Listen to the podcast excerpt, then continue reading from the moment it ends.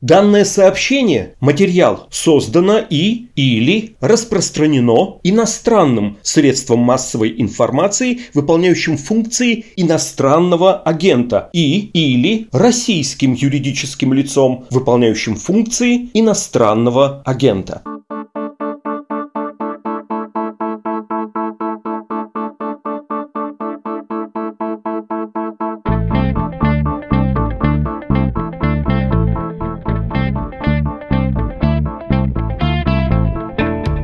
Здравствуйте, это подкаст «Что случилось?» о новостях, которые долго остаются важными. Веду его я, Владислав Горин. Формальный момент, связанный с требованиями российского законодательства. В этом эпизоде упоминаются штабы Навального, объявлены российскими властями экстремистской организацией и запрещены. ФБК является экстремистской организацией, ликвидирован решением суда. ОВД Инфо объявлен в России иностранным агентом. Цензура запрещается. Ой, стоп, это уже другой список. Это у меня тут случайный черновик с утратившими силу на деле статьями Российской Конституции Конституции. Что ж я такой невнимательный?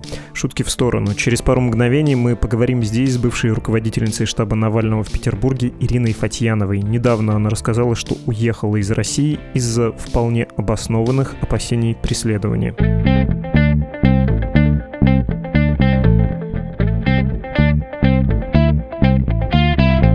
Здравствуйте, Ирина. Добрый день.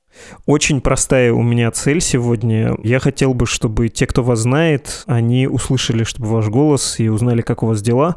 Те, кто с вами не знаком, чтобы познакомились. Первый, самый общий вопрос, как у вас дела? Дела неплохо. Я чувствую себя сейчас максимально гармонично, особенно после того, как опубличила информацию про то, что уехала из России. Вы не писали, куда уехали. Не знаю, это секрет, есть ли там соображения безопасности или просто как-то забылось, и вы не сказали. Кажется, вы в Грузии. Я в Грузии, это не секрет. В один пост, к сожалению, всего не уместить, и поэтому я ничего не писала. Но я планирую дальше в своих социальных сетях рассказывать, показывать, как я здесь адаптируюсь и живу поэтому тут нет секрета. А сколько вы уже живете? Около недели. Даже так, неделя и один день. Легко было из России уехать. И ковид, и силовики интересуются. Во-первых, сейчас, когда я уезжала, за мной не было никакой слежки там. Бывает перед важными какими-то событиями, особенно перед митингами или выборами, ходят э, сотрудники центра С, стоят какие-то машины у дома. Сейчас такого не было. Я уезжала относительно спокойно. Я, правда, никому не говорила практически о том, что буду это делать в целях безопасности. На границе, единственное, на паспортном контроле я покидала Россию через Ереван и уезжала по российскому паспорту. Я пробыла там около 30 минут. Меня отводили в отдельную комнатку для дополнительных бесед.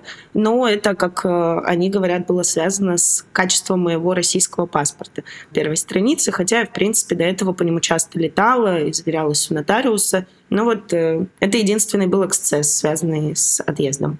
Можно я вас про Тбилиси спрошу? Там ведь есть сообщество, оно сложилось в последние годы, журналисты, гражданские политические активисты, прям такой Париж 20-х, белая иммиграция. Как это все устроено, там легко в это интегрироваться и, ну, насколько там тоскливо, что ли, или наоборот, может быть, весело, и вы там все как в летнем лагере? Я сознательно первую неделю до публикации поста практически ни с кем не виделась. Мне было проще зарыться в работу, какие-то бытовые дела и так далее. И я знала, что если я буду встречаться с людьми, которые уже здесь какое-то время побыли или приехали вот сейчас, то мне будет сильно грустно, и вот будет такая тоска по России. Поэтому я пока практически ни с кем не виделась. У меня здесь есть люди, которых я могу назвать друзьями, и в основном я общалась с ними. Да, здесь все очень удобно устроено. Во-первых, в Грузии многие говорят на русском. Во-вторых, есть люди, которые уже здесь находятся не первый месяц. Кроме политических, там, общественных активистов и журналистов, здесь еще достаточно много эмпатов, которые приехали по самым разным причинам. Не знаю, фрилансеры, бизнесмены и так далее. И, в принципе, есть налаженные связи как минимум узнать можно, как перевести собаку, сделать страховку, какую лучше открыть карту в банке и так далее. Вот, я пока ни в каких чатах не состояла, где такие истории обсуждаются и люди друг другу помогают, но это очень удобно и обязательно буду, конечно, со всеми коммуницировать. А уже получилось составить мнение о настроениях этого сообщества? Потому что я подозреваю, там сейчас не особенно-то весело, поскольку и лето прошло, и многие, наверное, задумываются о возвращении, кто-то вернулся. И вообще, было же ожидание, ну, выборы пройдут, должно полегчать. Возможность э, оказаться в России будет с э, большей вероятностью, что тебя там не ждут неприятности. А оказалось, что волна не схлынула, что все это не прилив, а такое длительное повышение уровня моря. Да, версия про закручивание гаек была какой-то непопулярной. Даже в моем окружении была такая, может быть, надежда отчаянная, что когда выборы закончатся, так как в ближайшие годы каких-то больших выборов нет, то, соответственно, подотпустят. Особенно если публично, может быть, быть более сдержанными. Но по ситуации с Лилией Чанышевой и, в принципе, рандомными уголовными делами мы видим, что это не так. Я сама на это надеялась и, конечно, не хотела уезжать из России. По поводу настроений, мне кажется, все сильно упирается в людей. Здесь есть большое количество людей, которые смотрят на это как на новую главу в своей жизни, которые пытаются как можно меньше обращаться к прошлому, не в том смысле, что они хотят его забыть, а в том смысле, что так гораздо труднее постоянно возвращаться к каким-то воспоминаниям, связанным с политической активностью в России, и занимаются здесь своими какими-то проектами, делами, работой. Мне кажется, это правильный настрой, мне он близок. Это не значит, что я хочу вычеркнуть Россию из своей жизни, но это значит, что если жить прошлым бесконечно, то очень сложно будет интегрироваться в такую гармоничную жизнь здесь, сейчас. А вы рассчитываете, что это в долгую, что это прямо, ну, годы? Мне бы хотелось, чтобы это было какое-то количество месяцев, и у меня была бы возможность вернуться скоро в Россию. Это то, на что я надеюсь. И здесь многие, кстати, приезжают и говорят, что я на несколько месяцев. Мне просто повезло, я несколько недель назад была в Тбилиси, приезжала сюда как туристка, встречалась как раз с разными иммигрантами, видела настроение и уезжала и радовалась, что мне не придется остаться здесь и вот грустить по родине. Но спустя несколько недель я оказалась здесь уже как иммигрант. И, конечно, если смотреть на вещи объективно, то через несколько месяцев ничего не изменится. И верить, безусловно, нужно, но я готова, конечно, к тому, что это продлится какое-то время, год, больше. Но мне кажется, до 2024 года маловероятно, что что-то изменится. Вы сказали про то, почему уехали, написали про это, что Лилия Чаншева из Уфы. Не вам это объясню, а тем слушателям, которые могли пропустить. Это активистка, сторонница Навального. Ее обвиняют в создании экстремистского сообщества. Там уголовное дело, там есть содержание в СИЗО. Почему после начала ее преследования вы решили, что, о, это громкий звонок. Поймите правильно мой вопрос. Мне так кажется, что весь 2021 год выглядит крайне небезопасным, но одновременно именно сейчас он не выглядит особенно опасным. Вот я не вижу сейчас какого-то особого эксцесса, и дело Чанышевой, в общем-то, кажется, укладывается в какие-то тоже рамки, и можно подумать, что, ну нет, пожалуй, это не знак еще. Как это у вас сработало? Почему вы решили, что нет, все-таки это уже сигнализация? В апреле, когда я выходила из спецприемника после акции апрельской в поддержку Навального, меня закрыли еще до нее за январские акции. И, собственно, находясь там, я получила новость о иске прокуратуры московской по поводу признания ФБК и штабов экстремистской организации. И выходила я тогда, когда уже очень многие люди, в принципе, понимали, к чему это может в перспективе привести. Много с кем общалась, с юристами, бывшими коллегами. И, собственно, думала, что дальше. Тогда уже многие делали выбор, многие тогда уже уезжали из страны или прекращали заниматься политической деятельностью в целом. Я работала много с психологом на этот счет, потому что для меня было важно принять решение очень взвешенное и понять, где мои красные линии, черты, за которые я уже не могу приходить. И тогда еще я для себя поняла, что я готова к самым разным рискам, я буду участвовать в выборах, организовывать наблюдения, все что угодно, и мои риски, они вписываются в графу до пяти лет, уголовные дела, которые вот с такой меткой проходят. То есть э, у меня была возможность получить дадинскую статью, потому что было за три месяца три административных правонарушения, связанных с массовыми акциями. Было дело о перекрытии дорог в Петербурге, в принципе, было понятно, что любое дело могут завести, если в какой-то момент я стану супер неудобной для власти. И эти риски были такими, с которыми я готова была жить. Конечно, не хотелось э, уголовного срока, но тем не менее. И были очень понятные цели. Я участвовала в выборах, хотела победить, делала все для этого. У нас была очень успешная, яркая кампания. А, когда выборы закончились, и сейчас такое мирное время, я планировала продолжать заниматься, конечно, политической активностью.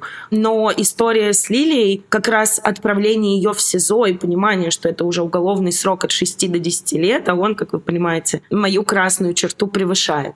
Тогда я, собственно, это решение и приняла. То есть это не что-то совершенно новое, это то, что я для себя объяснила заранее, выставила рамки, и вот сейчас это случилось. Ну, просто у меня не было представления о том, что начнут координаторов, бывших или активистов судить именно с помощью этой уголовной статьи. Я думала, что будут, как и раньше, использовать точечные какие-то репрессии за твиты, за еще что-нибудь, оскорбление чувств верующих или дадинские статьи. Но они решили к самому жесткому прибегнуть, и для меня это стало знаком поразительно, насколько это у вас дифференцировано, рационализировано и насколько вы это проработали.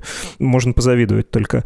Если говорить не о вас, а об окружающих, о ваших соратниках и вообще о людях, которые остались в России, чем-то недовольны или как-то себя проявили, вы бы как описали группу риска? Кому и что грозит? Ну, вот пример той же Чанышевой, Лилии Чанышевой, он меня неприятно поразил тем, что она последние месяцы занималась только семьей. Она отошла от политики, не занималась местным активизмом, но, видимо, была на карандаше, и это называется «вспомнили неблагонадежных», да, как в школе учительница угрожала, точка превратится в двойку. Вот точка стояла, и она превратилась. Это крайне неприятно, когда тебя судят за твою дурную в глазах власти репутацию. Вы бы как описали группу риска? очень сложно предугадывать. Меня всегда, когда спрашивают, почему так поступили, и вот в отношении Лилии в том числе, это для меня самый сложный вопрос, потому что я совершенно другой категории человек. Я не мыслю так, как мыслят эшники, ФСБшники, следователи и так далее, как мыслят представители власти нынешней. Поэтому я не понимаю логики, и, по-моему, ее давно уже потеряла смысл искать. То есть, если ты остаешься в России, ты готов к абсолютно нелогичному поведению власти в любой момент и к любому преследованию. А по поводу групп риска, тоже сложно сказать, это был одним из главных аргументов, почему я сомневалась, даже понимая свою красную черту, что мне надо уехать, это то, что когда люди, которые находятся первые под прицелом, такой первый круг людей, за которыми могут прийти, уезжают, то под прицелом находится следующий круг. Это какие-то бывшие сотрудники, публичные люди, которые работали в штабах или просто как-то высказывались в поддержку Алексея Навального. Очень сложно. Я не понимаю, этот круг переместится, нужно ли будет кого-то еще взять? Или власть добивается того, чтобы люди уехали? Это, по-моему, супер очевидный был сигнал, когда взяли в нашей достаточно патриархальной стране, где женщин обычно дают какие-то условные сроки или домашние аресты, вдруг взяли женщину, предположительно беременную, посадили в СИЗО. Это, по-моему, для тех, кто до этого не понимал, что вам надо уехать, им прямо сказали. Не понимаю, достаточно ли этого? Может быть, это была цель, чтобы люди, публичные политики, связанные с Навальным, уехали. Или цель какое-то количество людей посадить, чтобы заработать себе галочки. Ну, безусловно, наверное, следующий круг, я бы определила его как люди, которые работали в штабах и были публичными, но не координаторами и люди, которые, в принципе, занимаются политикой в своих городах. Я бы говорила, наверное, про Москву и Петербург, потому что это сигнал на всю страну которые поддерживают Навального, которые принципиальные, они не идут на какой-то компромисс с властью и остаются преданными своим ценностям. В Москве надо добавить еще муниципальные выборы на носу. Они будут тоже проверкой. Посмотрим. Могло странно прозвучать про женщину, предположительно беременную. Это про Лилию Чанышеву, которая сказала, что она подозревает, что она на ранних сроках, но вроде как достоверно это пока непонятно. Про Петербург хочу вас спросить. У вас в прощальном посте очень теплые слова про этот город. Я, если честно, из тех, кто между двумя столицами выбирает настоящую, нынешнюю внешнюю, ту, что на высоком речном берегу стоит, а не на горизонтали болот. Почему тоскуете в Петербурге больше всего? В первую очередь по собаке, потому что и мне пришлось уехать без нее. Это достаточно замороченная процедура перевозки животных. Требуется прививки обновить, требуется карантин пройти, получить справки. А я уезжала достаточно быстро. Я решение приняла об отъезде и уехала. Поэтому, конечно, я скучаю по собаке. И второе, в любом городе, в котором бы я ни находилась, я очень привязываюсь к людям. Приезжая в Петербург 9 лет назад, я делала это абсолютно по любви. Это было самое осознанное решение в моей жизни. И даже тогда я скучала по людям. Я из Новосибирска, которые остались там. И это длилось немало, около года. Я была сильно привязана и часто летала туда. А сейчас я уехала вынуждена, и этих людей я не могу с собой перевести. Они, конечно, будут приезжать ко мне в гости, но по людям я это второе, почему я скучаю. А третье — это просто абсолютно такие бытовые вещи. Когда ты знаешь, что рядом с твоим домом есть кофейня, где тебя знают по имени, знают, э, какой кофе тебе налить. Ты встречаешь на улице знакомых. У меня все было абсолютно налажено. Здесь кинотеатры на английском языке. Не каждый человек, которого я с собой позову, знает английский язык и не составит мне компанию, например. В общем, такие бытовые вещи, которые не кажутся чем-то ценным, пока они у тебя есть. Поэтому скучаю всем. По родителям, конечно, они вообще в другом городе, но из-за того, что я жила так долго в Петербурге, я привыкла их не видеть какое-то время, и мы созваниваемся. Хотел, да, вас тоже спросить про Новосибирск. Ну, наверное, лучше спрошу про политику. Вы как ею занялись в Петербурге? И, к слову, про петербургскую душевность. Когда в первый раз содрогнулись? Там все-таки очень специфическая политическая культура, во многом силовая, очень такие нравы из 90-х. Петербург вообще совершенно особенный в политическом смысле. С одной стороны, это очень жесткие силовики, особенно там с 2017 года примерно, когда были все акции, и в Петербурге всегда больше задержанных. В Петербурге применяют, не знаю, электрошокеры и разные другие вещи. Это одно. А, второе, в Петербурге ощущается присутствие Пригожина, поэтому, в принципе, столкнуться с какими-то его чувачками, как их называет Алексей Навальный, которые могут за тобой следить, снимать, провоцировать, это тоже абсолютно естественная вещь. С другой стороны, Петербург сильно отличается с точки зрения того, что у нас в парламенте представлены не всем знакомые КПРФ, ЛДПР, Справедливая Россия, Единая Россия. У нас есть еще партии, которые в местном парламенте, у них есть места и поддержка. Партия Роста, Яблоко, у них есть возможность выдвигать на выборах кандидатов. Поэтому, например, история в этом году со сбором подписей, она в Петербурге была не масштабирована потому что большинство оппозиционных кандидатов, которые не состоят в партиях, могут с кем-то договориться. И это, конечно, тоже влияет. То есть, э, в принципе, еще в прошлом созыве в петербургском парламенте можно было слышать такие прямолинейные высказывания Максима Резника, Бориса Вишневского, которые они при Макарове говорили, это главный единорос города. В общем, она разнообразная, у нас много каких-то общественных движений, организаций, волонтеров, активистов и, и так далее. Это делает Петербург сильным в политическом плане, мне кажется. И достаточно по ощущениям это протестный город. Конечно, всего этого мне будет сильно не хватать. Надеюсь, что ответила на вопрос. Может быть, про что-то я не сказала. Да нет, вполне хорошо ответили. Если хотите, и мне было бы интересно, если бы вы рассказали про кампанию 2021 года, и вы Макарова упомянули, вы с его семьей ведь там столкнулись на выборах, что вам больше всего запомнилось, что поразило и в хорошем, и, может быть, и в не очень хорошем смысле? Я вот что вспомнила, в том вопросе было про то, как я стала заниматься вообще политикой, и я про это чуть скажу и перейду к кампании 2021 года. Я, в принципе, находясь еще в Новосибирске, стала интересоваться тем, что происходит в стране. Ну, как говорят многие волонтеры, которые приходили ко мне на кампанию, я спрашивала, почему вы пришли, они сказали, потому что у меня есть глаза и уши. Вот э, также и я, собственно, стала интересоваться политикой. В 2011 году, когда начались акции за честные выборы, я еще в Новосибирске в них участвовала и пару раз ездила в Москву. Тогда случилась история с тем, что я пришла на участок, я уже понимала, что много где фальсифицируют и вбрасывают. Я пришла на участок специально вечером, а за меня уже стояла подпись, то есть за меня кто-то проголосовал за пять минут до закрытия участка. Меня это, конечно, сильно разозлило. И, в принципе, с тех пор я практически перестала смотреть телевизор, смотрела телеканал «Дождь», читала независимые СМИ и так далее. Когда я переехала в Петербург, я была уже человеком с такой активной гражданской позицией. Я ходила на акции в защиту Исаакиевского собора, когда его хотели передать РПЦ. Когда были акции Алексея Навального во время президентской кампании. Я не была активным волонтером, но периодически обзванивала задержанных после акций. Но, в принципе, просто вот у меня была гражданская позиция. И я работала с подростками, мы много говорили про свободу, равенство, права, занимались благотворительностью. И это было моим способом как бы менять мир вокруг меня. В 2019 году были муниципальные выборы, и в Петербурге, по примеру Москвы, были самые разные политические уберы, там от штаба, от Максима Каца с Варламовым. И я пришла на такую встречу, потому что хотела побыть волонтером у кандидатов муниципальных, которые могут избраться там, где я живу. Потому что я работала, у меня не было времени как-то вести свою компанию. В итоге я увидела, что раньше у меня было представление, что политикой занимаются профессиональные политики, а на муниципальных выборах тысячи мандатов разыгрываются. Я увидела людей, которые специалисты в своих профессиях, не знаю, айтишников, э, учителей, экономистов, которые вдруг решили, что они готовы бесплатно заниматься общественной деятельностью для себя, своих соседей.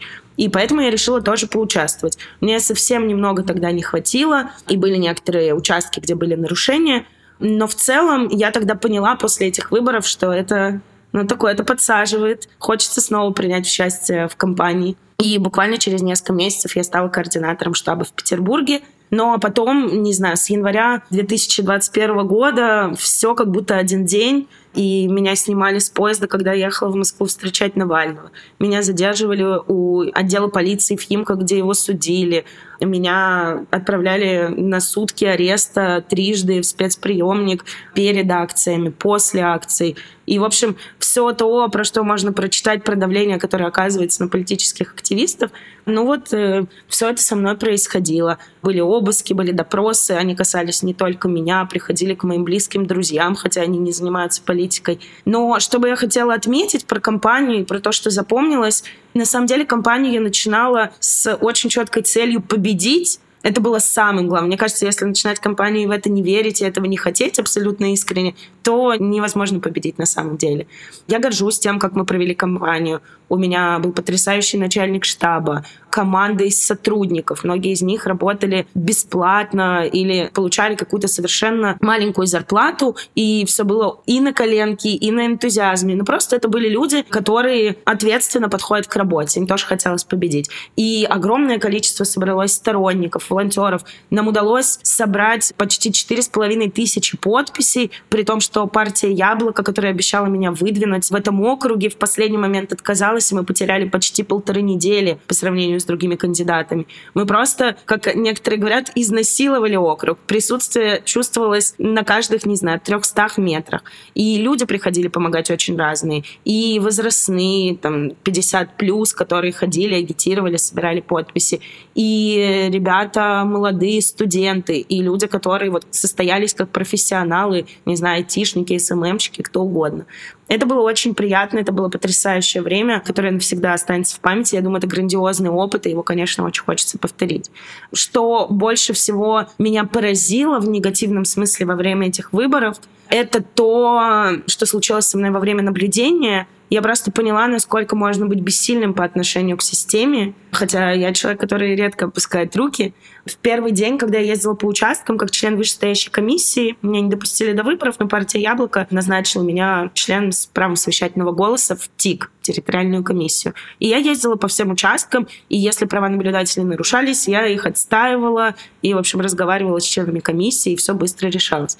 В первый день за мной стали ходить как раз пригожинские ребята, и делали это несколько часов подряд до позднего вечера. Они преследовали нас на машине каршеринга, ехали на красный свет, пересекали там двойную сплошную и так далее. И тогда для меня это было ну просто чем-то ужасающим, не таким, как обыск, потому что обыск это что-то привычное, а понимание, что правила дорожного движения, которые вообще-то работают для всех, то есть даже депутаты получают за это штрафы, их шеймят, а два человека под крышей, они могут делать все, что захотят, и ничего им не будет. Это их понимание. Они приходили на участки, меня на участки не хотели пускать, а им давали красный свет. Они были никто, просто два парня с телефонами.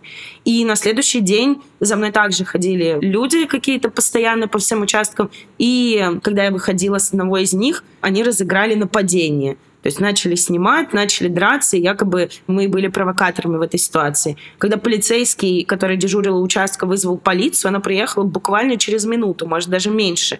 И вместо того, чтобы их задержать, они задержали меня и собирались оставить на ночь. И когда ты вот в этом всем находишься, когда ты понимаешь, что у тебя есть права, они абсолютно неправы, это очевидно каждому, но ты ничего не можешь сделать, потому что все повязаны друг с другом. Вот в этом Макаровском округе это особенно остро чувствуется. У нас десятками выводили людей с участков ОМОНовцы, увозили в отделы полиции во время подсчета голосов. Это сильно бесит и заставляет себя почувствовать слабым, неконтролирующим ситуацию. Вот как-то это максимально ко мне пришло именно в дни выборов. Да, Макаровский округ, на всякий случай, это не географическое название, это третий округ, да, кажется, Петербурга, если я ничего не путаю. Да, так и есть. Это исторический центр, Петроградский район, Черная речка, и он там много-много лет избирается. Сейчас там избралась его дочь. И, в принципе, люди во всех муниципалитетах, администрациях и избиркомах — это его преданные люди. Типичная, в общем, для Петербурга ситуация такой вот э, через полосицы и раздробленности местного политического поля, но вы сказали про это, это дает и некоторые возможности тоже. Плюралистичность даже в таком виде хорошо. Э, банальный вывод. По большому счету, если посмотреть на вашу историю и на историю ваших соратников, единомышленников, ну, власти ведь удалось сделать то, чего она добивалась. Навальный и его сторонники исключены из политического поля. Или вам так не кажется? Ой, как это несложно признать, но в этом они преуспели, конечно. Они развалили структуру просто за один день. Я уже говорила, что раньше пытались точечно как-то бороться. Тут поняли, что это не помогает. И пришлось э, вот прибегать к признанию экстремистской организации. Это раз.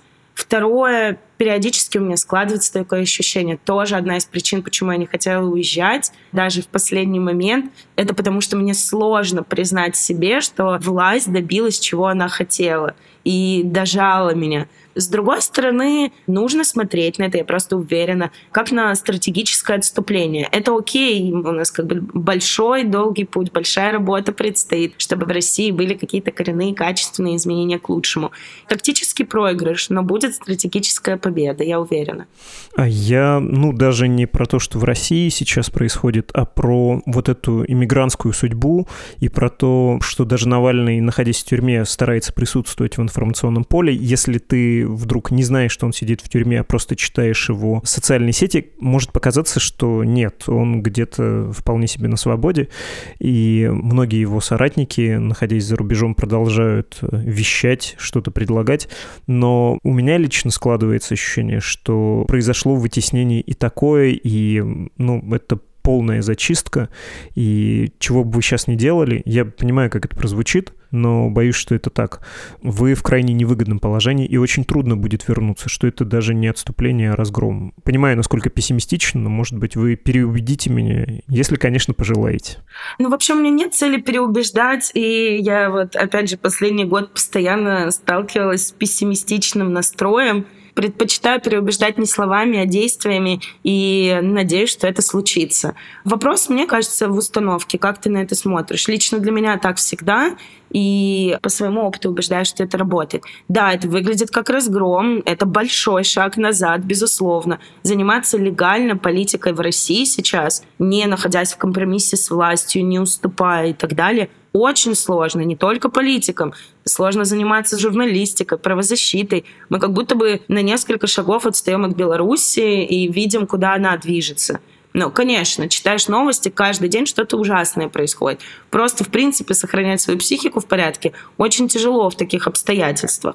Но вот, опять же, повторюсь, и мне кажется, что все, что происходит, все, что делается, не бессмысленно. Как минимум потому, что мы видели на выборах. Да, их украли, фальсифицировали в Москве электронное голосование, в Петербурге просто перерисовывали электоральные султанаты, безусловно.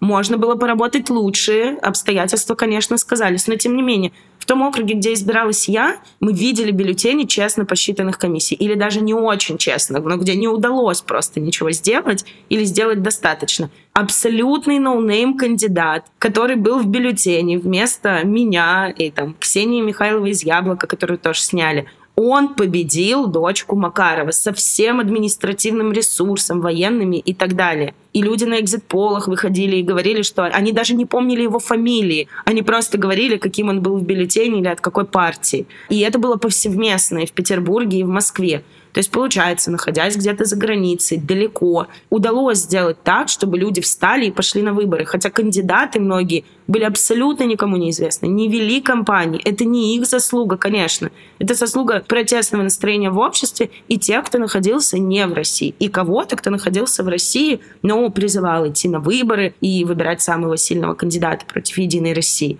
Мне кажется, это результат. Да, невозможно все сделать силами тех, кто находится вовне нужны силы какие-то внутри, безусловно. Нужно, чтобы общество поддерживало еще больше. Но у меня есть ощущение, потому что я видела, как много людей, они перестают бояться в каких-то мелочах, они перестают молчать, они даже если не говорят, они донатят, там, не знаю, ОВД Инфо или кому-то еще. И они недовольны тем, что происходит в стране. Просто они чувствуют, что они не в безопасности, если они выйдут там на акцию или что-то такое. Что с этим делать, это хороший вопрос. Если бы на него был ответ, то уже бы, наверное, не было этой ситуации. Его предстоит найти. Но мне кажется, любая работа извне, она не бесполезна. Просто потому что сейчас, находясь внутри, быть таким вот ярким оппозиционером, как Навальный к власти, ну, это значит, как только ты чуть-чуть станешь ярок, неприятен, с тобой покончат. Это очевидно так. А если ты не находишься в этом насыщенном, каждый может сказать э, на свое усмотрение, чем насыщен этот раствор, я бы сравнил это с таким густым соляным раствором, очень едким. Когда опускаешь веточку туда, создается точка кристаллизации, да, она обрастает кристалликами. Если ты не находишься в этом, если ты снаружи даже посыпаешь соль, то это растворяется в буквальном смысле. Но вот сейчас точка кристаллизации — это КПРФ. По Рашкину и вообще по поведению руководства руководства коммунистической партии, в общем, видно, и в предыдущие годы было видно, как это все уйдет в свисток. Ну, так и есть, конечно, ну, в том смысле, что невозможно сделать работу за другого человека. Я согласна полностью с этой аналогией. Но и предсказать, каким образом себя поведут люди, которые сейчас находятся. Кто-то в системной оппозиции, кто-то, может быть, по определенным вопросам высказывается остро, но в принципиальных не высовывается. Что будет, когда обстоятельства поменяются? Ведь э, невозможно предсказать, когда людей будет все настолько бесить, раздражать, им будет настолько плохо, что их уже страх не выйти на акцию, он не исчезнет. Поэтому мне тут сложно говорить, потому что я правда очень не люблю прогнозы, и я не понимаю, как работает настроение людей. Вот занимаюсь политикой и не понимаю. Все у меня происходит очень интуитивно. И в этом, не знаю, успех компании мой был, и большого наблюдения, которое мы делали, и такого большого количества там волонтеров, которые вокруг оказались. Мне не стыдно признаться, что я не понимаю, что с этим делать, и что сейчас все плохо. Но можно как бы сказать, да, все плохо, действительно, всех выгнали, внутри никто говорить не будет, мы катимся в бездну, но это же ничего не изменит. Любой шанс что-то поменять нужно использовать хочется что-то делать, тебе кажется, что это будет полезно для гражданского общества, что это будет э, полезно для борьбы с коррупцией, для конкуренции в политике. Надо делать. Если ничего не делать, уж точно ничего не изменится. Хотел вас поделиться не прогнозом, а надеждой, потому что я в 2021 году надежду утратил. Мне кажется, что изменения в России будут, в ближайшие годы они произойдут. Это будет неумолимо как ход истории, но нам это не понравится. Будет плохо, и Россия подтвердит, в истории нет законов, есть закономерности, как известно, подтвердит э, закономерность, которую подтверждала уже много раз, что может быть еще хуже, чем было. Такое есть свойство у нашей Родины печальное. Я, честно говоря, вот в таком нахожусь ощущении. Я рад, что я как минимум один такой в нашем разговоре с вами, и что есть такие люди, как вы в нашей стране или около, которые верят во что-то другое. Но, тем не менее, есть ли у вас план «Б»? Если вот все, что происходит сейчас вокруг, оно не до 24 года, не до 34, а надолго, надолго, надолго. Какой у вас лично план «Б»? Но я вообще планирую и уже так подхожу к своей жизни, что я не сижу на низком старте и совершенно не думаю о глобальных планах своих на жизни, плане «Б», сижу на низком старте и жду же, когда откроется для меня граница, я смогу вернуться. Так невозможно. Невозможно быть довольным своей жизнью, испытывать такие человеческие эмоции, как счастье, самореализация, все что угодно.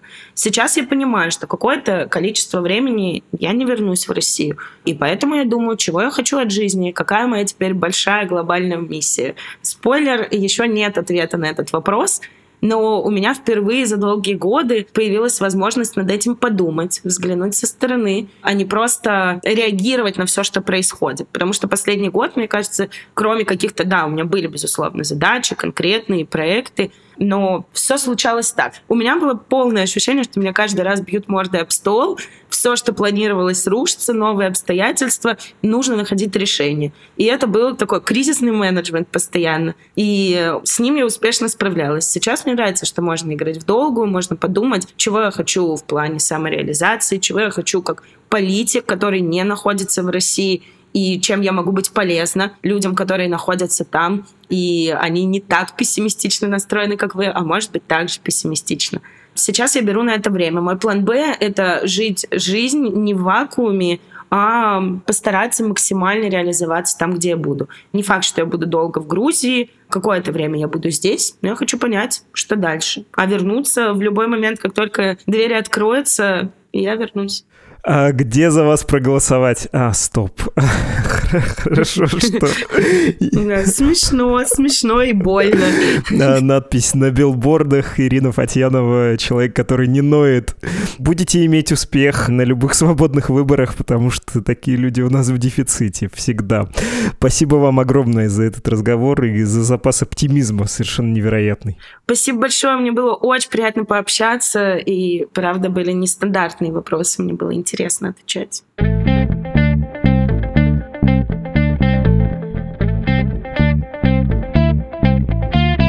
Это был подкаст «Что случилось?» о новостях, которые долго остаются важными. Подписывайтесь на нас, если еще не сделали этого на подкаст-платформах или на YouTube. Ставьте лайки, оставляйте комментарии. Это все, помимо прочего, позволяет услышать этот эпизод большему количеству людей, ну и просто приятно, познавательно для нас. На страничке support.meduza.io Медуза собирает пожертвования на свою работу, ну вы в курсе, это основной источник дохода издания сейчас. Без вас никак. А еще мы принимаем вопросы для новогоднего выпуска выпуска. Правила просты. С вас вопрос и идея, кому его задать. Скажем, спросите африканиста, что там происходит с ковидом на этом самом непривитом континенте мира. Пишите нам вы, мы спрашиваем, потом разные ваши вопросы собираем в один выпуск, конечно, произведя предварительный отбор, потому что про все спросить всех не получится, нам это не по силам, к сожалению. Ну, в итоге будет такой сборный новогодний эпизод, который мы опубликуем в последний рабочий день 2021 года. Вопросы мы собираем на почту почту. Ее адрес подкаст собакамедуза.io. В выходные вас здесь встретят подкасты «Текст недели», «Перцев и газы». А что случилось, снова будет в строю в понедельник. До скорого! thank you